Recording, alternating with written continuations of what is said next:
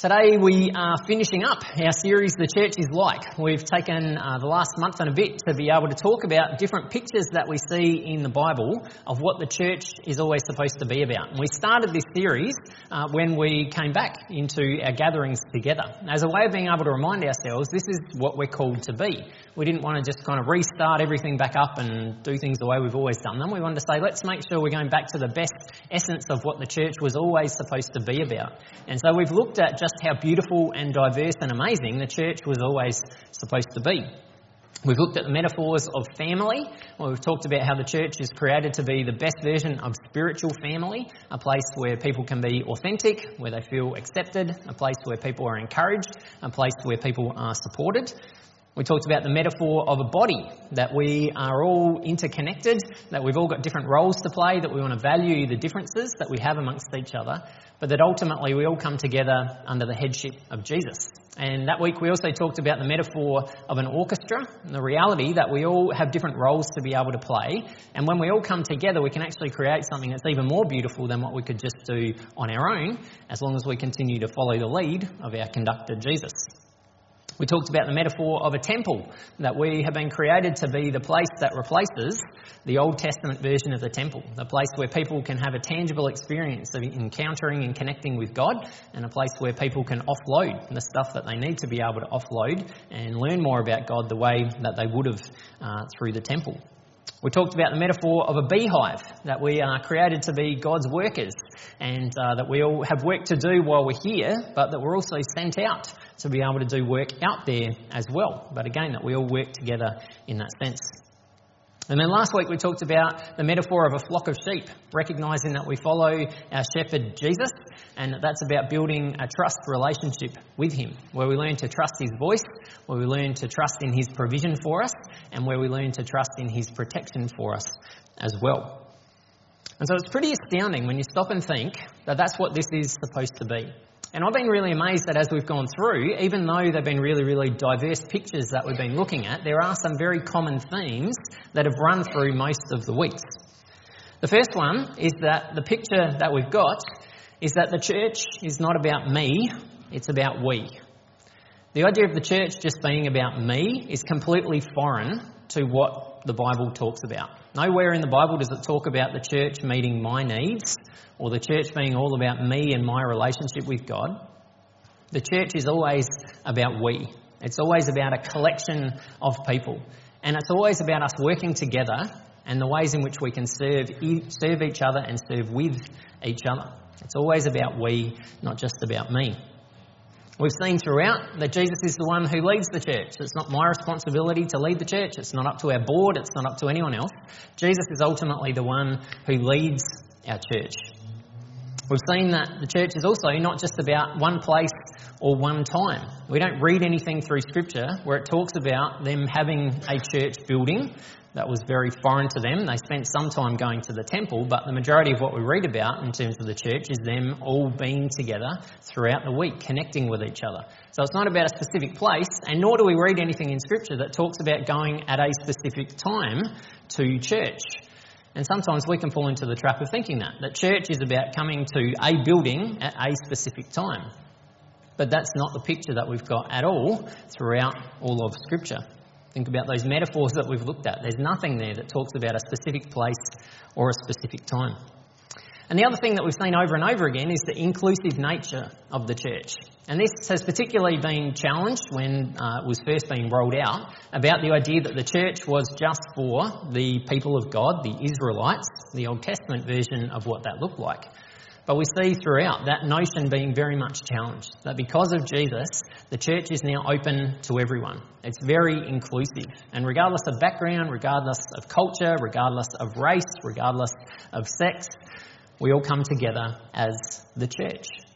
It's inclusive in that sense. So today we're going to wrap up by unpacking some of those themes a little bit more as we look at a metaphor that I'm sure you'll be shocked to know is not a biblical metaphor, which is that the church is like a footy team. Now, oddly enough, that picture is not in the Bible. You may be surprised to know that, um, but you'll see that it is in there in a helpful way. Now, pick the footy team because uh, this is something that most of us do have some kind of familiarity with. I thought about we could use things like a basketball team or we could talk about a soccer team, but the reality is those are a bit more niche. Most of us have some familiarity with footy, uh, but there's also the reality that a footy team is nice and big, and so that's helpful as well because of the reality of how uh, people work together and the need to be able to rely on each other also intentionally made sure that I acknowledge more than one football team. That's not just because the one that I would like to acknowledge is terrible this year, that's because we want to be very inclusive as a church and make sure everyone feels welcome. So if your football team does not get a picture up there today, it's okay. Just translate it into your own mindset, uh, whatever team that might be. Now, this metaphor actually came out of some workshops that we did towards the end of last year, where we took some time uh, to be able to talk about pictures of the church that are helpful to describe who we are as a church now and who we want to become. And you might remember the beehive metaphor came from that, the orchestra metaphor came from that. But also, this idea of a footy team was one that really resonated with us as we took some time to unpack uh, who we are and who we want to be. And the key thing that people talked about, or the key things that people talked about when we described this metaphor and said, well, why is that helpful for us, is that we talked about the idea of working as a team.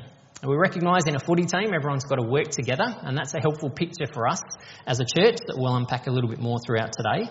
This idea of us working towards specific goals, so all footy teams are working towards a specific goal, and in the church we have things that we're all trying to work towards together but also this reality about the difference that a good coach makes for any football team. And so we have the best coach in Jesus, uh, and we recognise that all of us want to be in a posture where we're learning from our coach constantly, recognising that our coach wants us to be the very best that we can be, but also recognising that there are other people who, who play specific roles, which we'll get into a little bit more in a moment, who help us again to be able to live under our head coach, Jesus, and to be able to thrive and be the best that we can be. So, we're going to unpack a little bit about what that looks like today by looking at this passage from Ephesians chapter 4, starting in verse 11. And what we want to dig into specifically is to say, okay, well, if we are a team, then we have some goals that we're working towards. And so, what are those goals specifically, and what does that look like?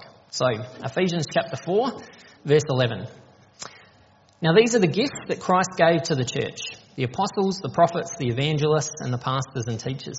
Their responsibility is to equip God's people to do his work and build up the church, the body of Christ. This will continue until we all come to such unity in our faith and knowledge of God's Son that we'll be mature in the Lord, measuring up to the full and complete standard of Christ. Once again, Paul has managed to jam an awful lot of stuff into just a few verses here, so let's unpack this a little bit. The first thing that we do want to recognise is that ultimately Jesus is the head coach of our team. And so we want to start by saying, well, what kind of coach is Jesus? Let's think about that for a moment and think about the sorts of footy coaches that you have seen over the years of the different teams that you've supported. There are some coaches who are seen as what are called players' coaches. The players love playing for them because they know that that coach has their best in mind. Their coach is able to speak in a way that really resonates with them and makes a lot of sense. And generally, those sorts of coaches are extremely successful. We also know that at the other extreme, there are some coaches who really think that they're in a position of authority and uh, they want to ream their players out. They give them nice, good bakes at halftime, and their way of going about things uh, is to be able to rip their players to shreds in the hope that they'll then step up and do the best that they can do. And we know that generally there's a short fuse on how long those coaches end up lasting and how well those teams end up functioning.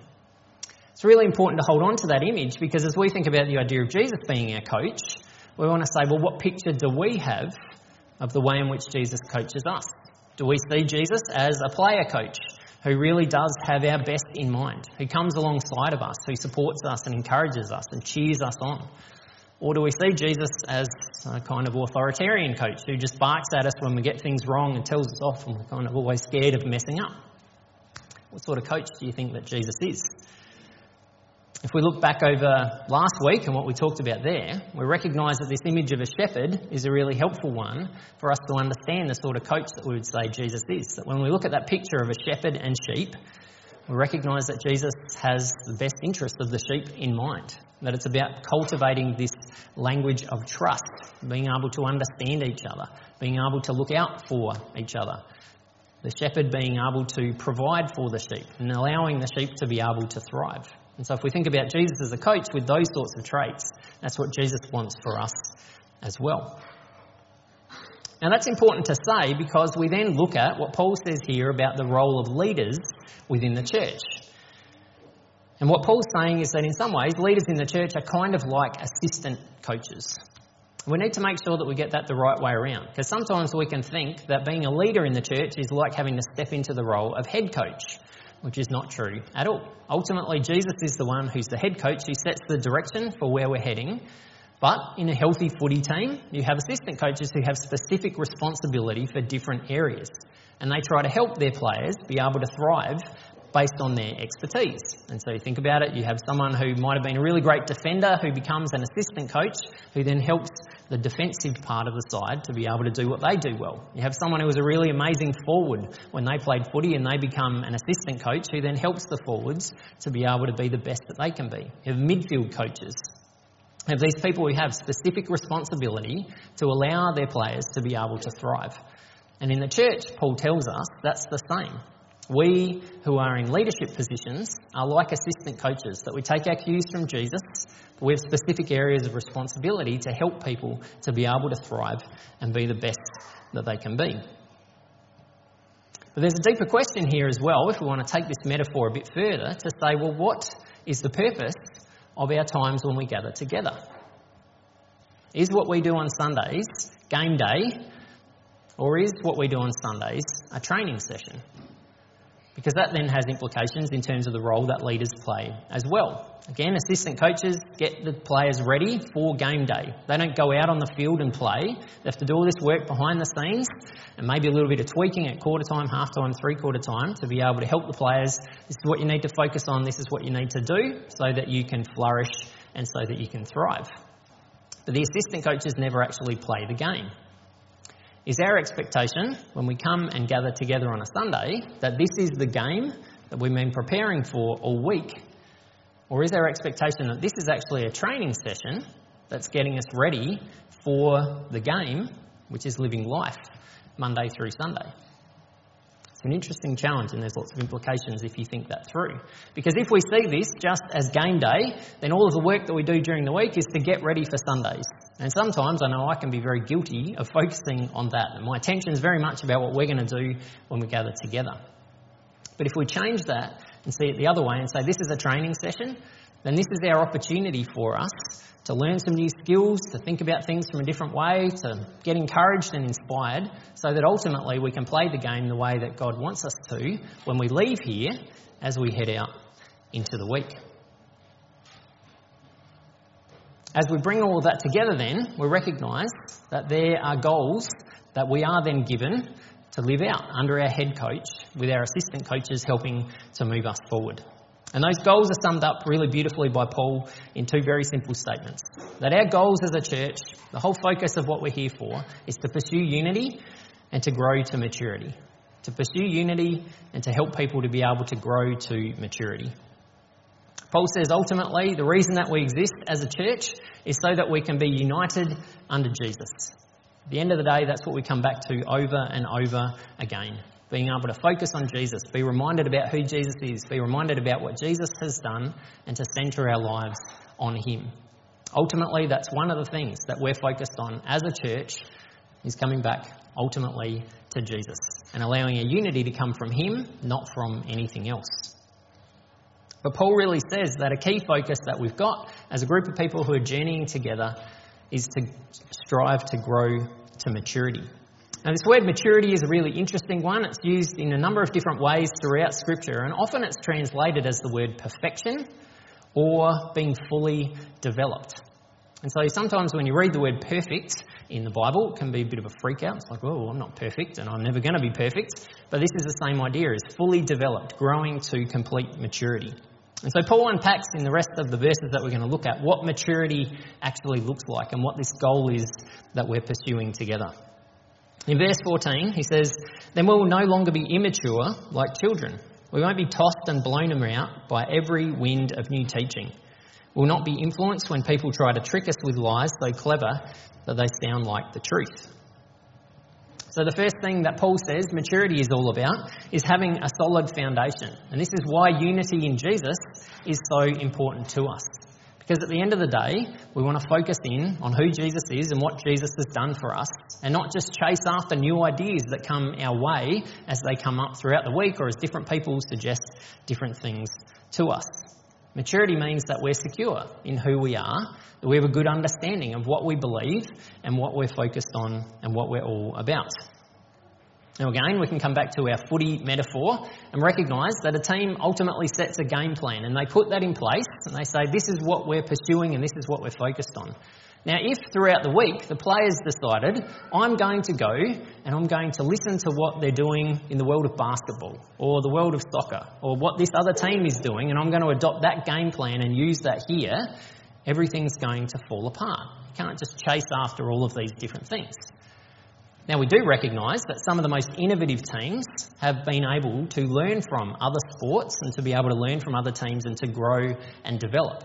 But there's a difference between embracing that, thinking about it, thinking about how that applies, and just chasing after things randomly all over the place. And what Paul's saying to us is continue to learn, continue to grow, continue to be open to new ideas, but don't just, this week I believe this, this week I believe this, now I'm all over the place. Have a sense of stability that ultimately comes back to Jesus.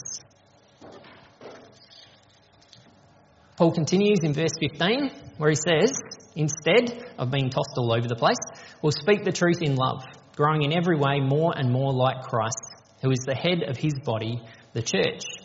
He makes the whole body fit together perfectly. As each part does its own special work, it helps the other parts grow, so that the whole body is healthy and growing and full of love. So here Paul gives us a couple more clues about what maturity looks like. First of all, it is about being able to speak the truth. So, if we have a clear understanding of what it is that we believe, clear understanding of who Jesus is and what Jesus has done for us, then we're able to live out of that truth.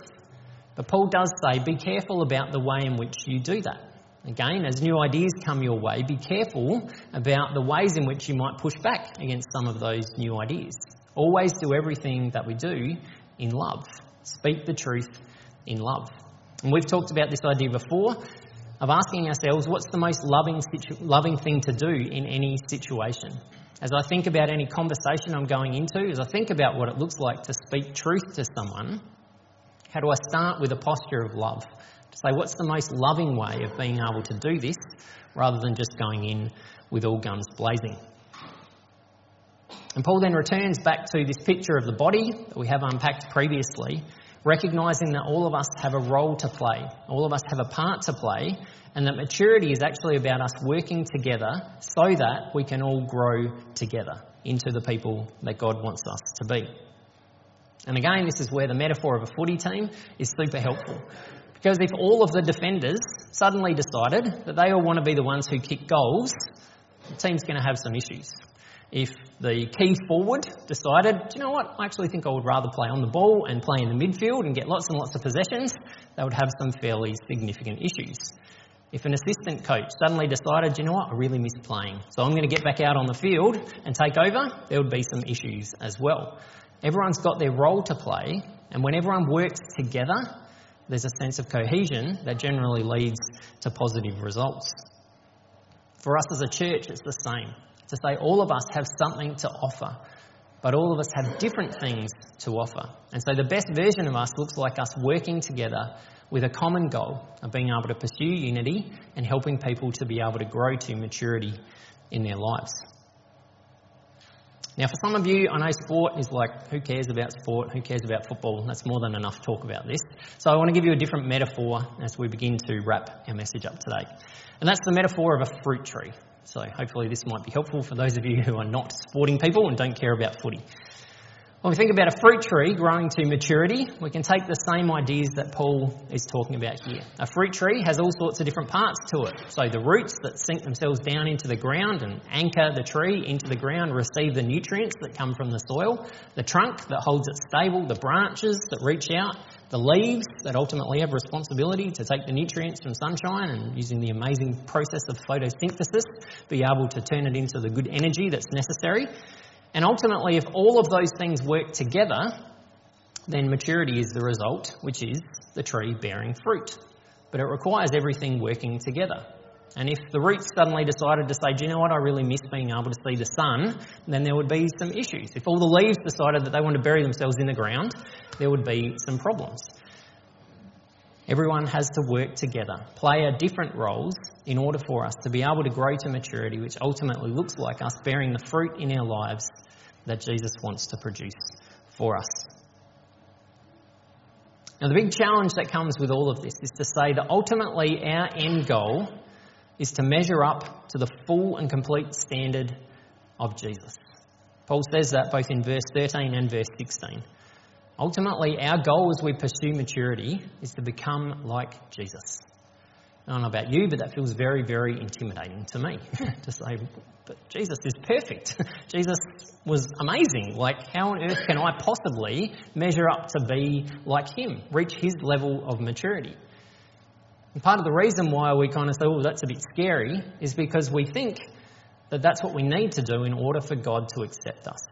This idea of pursuing maturity is to say if we can manage to get our act together enough, if we can pursue maturity enough, if we can become mature enough, enough like Jesus, then maybe God will accept us. But that's completely backwards. We don't pursue these things in the hope that God might accept us. We pursue these things because we know that God has already accepted us, that everything has been done that's necessary for us to have a full, complete relationship with God. We're accepted as we are, right here, right now. And so, this goal of pursuing maturity is not something that we do in the hopes of receiving something later. We do it out of the freedom that's been given to us in the here and now. We do it out of the recognition that there is a day that will come when we pass from this life into the next, when we will actually become fully mature, when we will become exactly like Jesus. That day will come for all of us. But in the meantime, we have the opportunity to be able to explore what all of that looks like in the here and now, to be able to continue to pursue maturity, to be able to speak the truth in love, to pursue unity with each other, to focus on the things that matter the most. So, for the last time in our series, I'm going to ask this question for you to take some time to be able to reflect on. What would change if my first thought about our church was that we are a footy team. So, if you thought about Brooklyn Park throughout this week and thought Brooklyn Park is like a footy team, what would change in terms of your understanding about who we are and why we're here? Here's a few ideas, and then you're going to have some time to be able to reflect. First one is it might be helpful to recognise this idea of Jesus being our head coach. Being able to say, if I understood that Jesus was the head coach of what we're all about, what does it look like for me to be able to learn from him? And maybe it could be about my perception of the sort of coach that Jesus is and being able to change what some of those dynamics look like. Along with that, it could be about the expectations on leaders and what the role of leaders are in the church. And that could be in terms of the people who are leaders, or it could be also in terms of thinking about the idea of what leadership looks like in the church and saying, oh, I'm not someone who wants to be a leader because we feel intimidated about that being able to say, if I embrace the idea of being like an assistant coach who's really there to support and encourage and equip people to be able to do the things that they do, does that change my perceptions of what leadership looks like for us as a church? It could be about these times when we gather together on Sundays. It might be worth taking some time this week to reflect on that and say, what is the purpose of why we gather? Is this game day or is this a training session? And what's the difference between those and what are the implications about the times that we spend together? It could be about this key goal of pursuing unity and saying, how much am I focused on the things that build unity for us as a church and build unity for us with other churches? And how much do I get focused on little bits and pieces that might be floating around the edges? Or it could be about this idea of growing to maturity and saying, what does it look like for me to continue to embrace this reality that Jesus wants to make me more and more like him. And so, as I go into this week, what are the opportunities for me to continue to grow into the person that Jesus wants me to be so that ultimately I can produce the fruit that he wants me to produce? Could be something completely different that you felt challenged about this morning. We're going to give you a bit of time, some background music will play. I want to encourage you to jot some thoughts down or to turn to the person next to you and have a bit of a chat, and uh, then we'll come back and we'll wrap up with a time of prayer and transition into communion.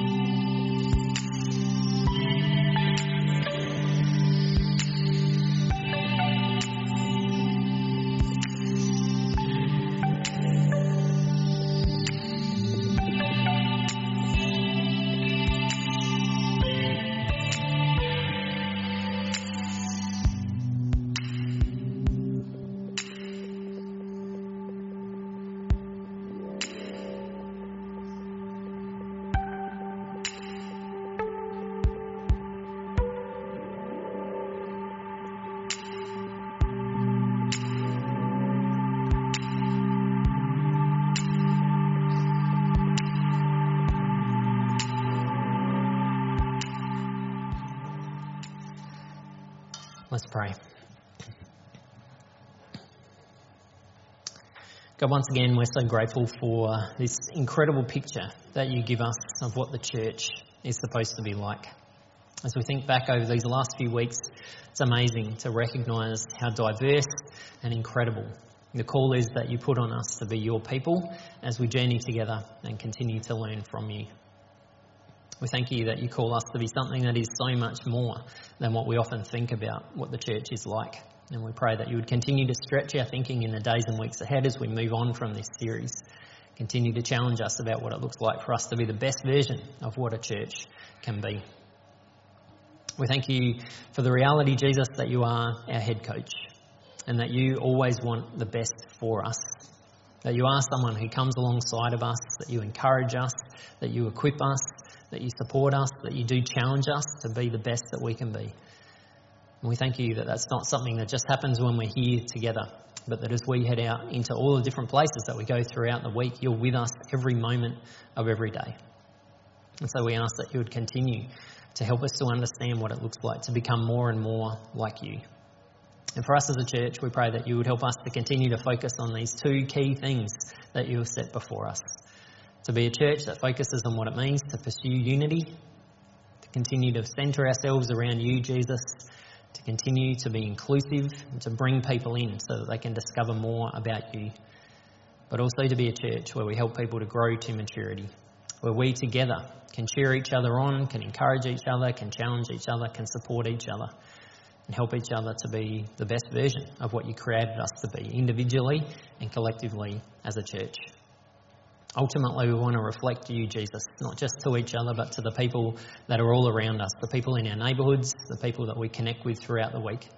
And so we ask that you would continue to help us to reflect on that and be challenged by that as we head into this week. In your name we pray. Amen.